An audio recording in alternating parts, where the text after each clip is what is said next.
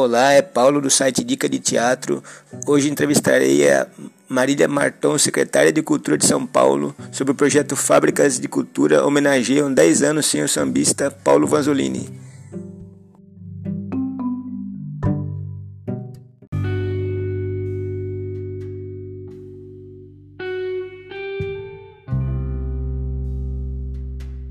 Olá, tudo bem? Vamos lá as perguntas então. Como é tá esse projeto assim 10 anos falando sobre o Paulo Vanzolini, né? É, como que surgiu assim a proposta de fazer sobre o Paulo Vanzolini? Em janeiro foi realizado um evento de aniversário da cidade de São Paulo e foi homenageado o samba paulista. E muitos jovens foi, enfim, percebido que pouco conheciam das nossas músicas e tão pouco dos nossos incríveis compositores. E com a morte da, do Paulo Vanzolini, iria fazer 10 anos, é, foi decidido então pela secretaria que faríamos uma homenagem aí pelo seu legado, enfim, por toda a sua história, para que as fábricas de cultura e os jovens que frequentassem ali pudessem conhecer todo o repertório do Paulo Vanzolini.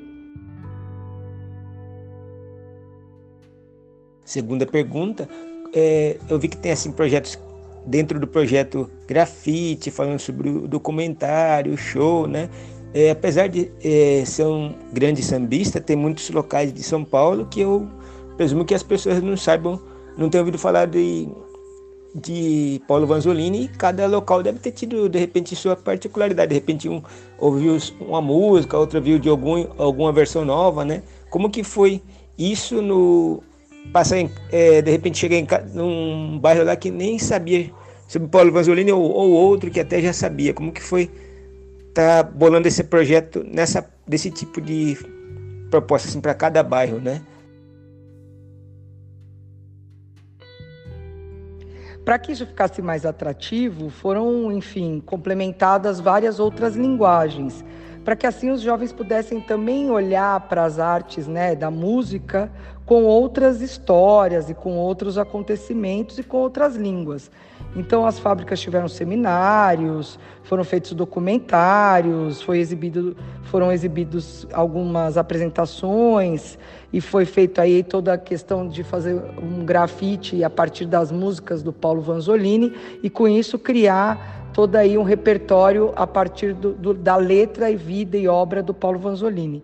E isso tudo acabou culminando aí numa grande exposição no Circo Italiano, que é no centro aqui de São Paulo, trazendo toda essa arte da periferia para dentro da capital, né, para aquela pela coisa do centro histórico da cidade que às vezes é tão distante para os nossos jovens.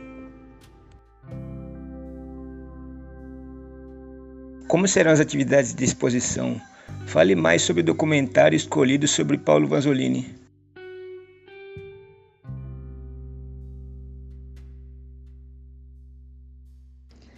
E aí, enfim, né, por conta dessa coisa de desenhar é, a partir de um outro olhar toda a obra e história do Paulo Vanzolini e toda a questão assim do legado que ele deixou para o samba brasileiro, foi reunido aí oito, oito grafiteiros, né, que fizeram a partir da, das músicas, né, retrataram as letras do compositor.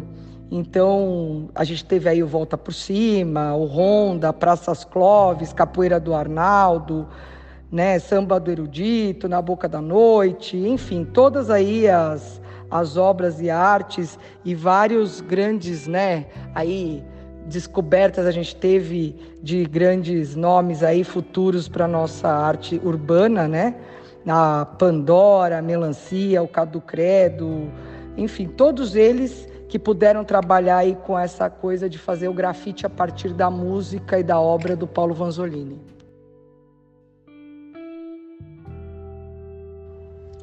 O, o documentário é, dirigido pelo Ricardo Dias é, fala sobre o Paulo Vanzolini, que chama Um Homem de Moral, foi feita aí várias exibições também para que os jovens pudessem aí, né, se interagir e, se, e estarem integrados, entendendo como que era a questão da vida e da obra do Paulo Vanzolini. Como serão as apresentações musicais de cada grupo dedicado ao Paulo Vanzolini? as orquestras e os grupos de samba.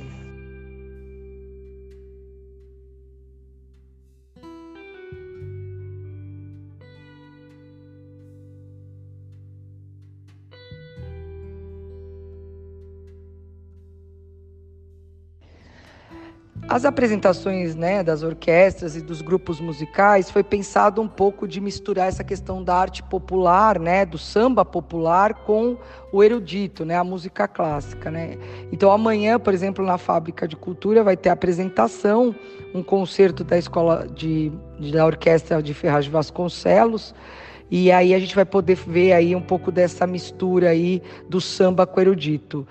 A ideia é um pouco que as crianças percebam como é importante essa, esse encontro e como a gente tem várias possibilidades a partir de uma linguagem escrever né, e desenhar outras linguagens das artes ou a partir de uma é, de uma linha musical, que é o samba, como a gente pode misturar isso trazendo para o erudito, para o rap, para o jazz, enfim, outras leituras que são possíveis, né?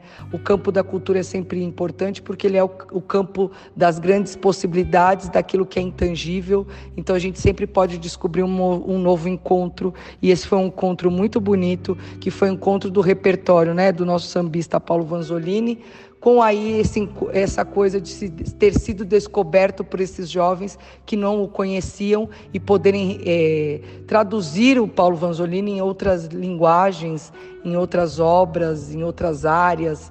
E, esse, e essa, isso é que deixa a secretaria muito feliz, porque é assim que a gente vê toda essa criatividade da, dos nossos jovens despertando.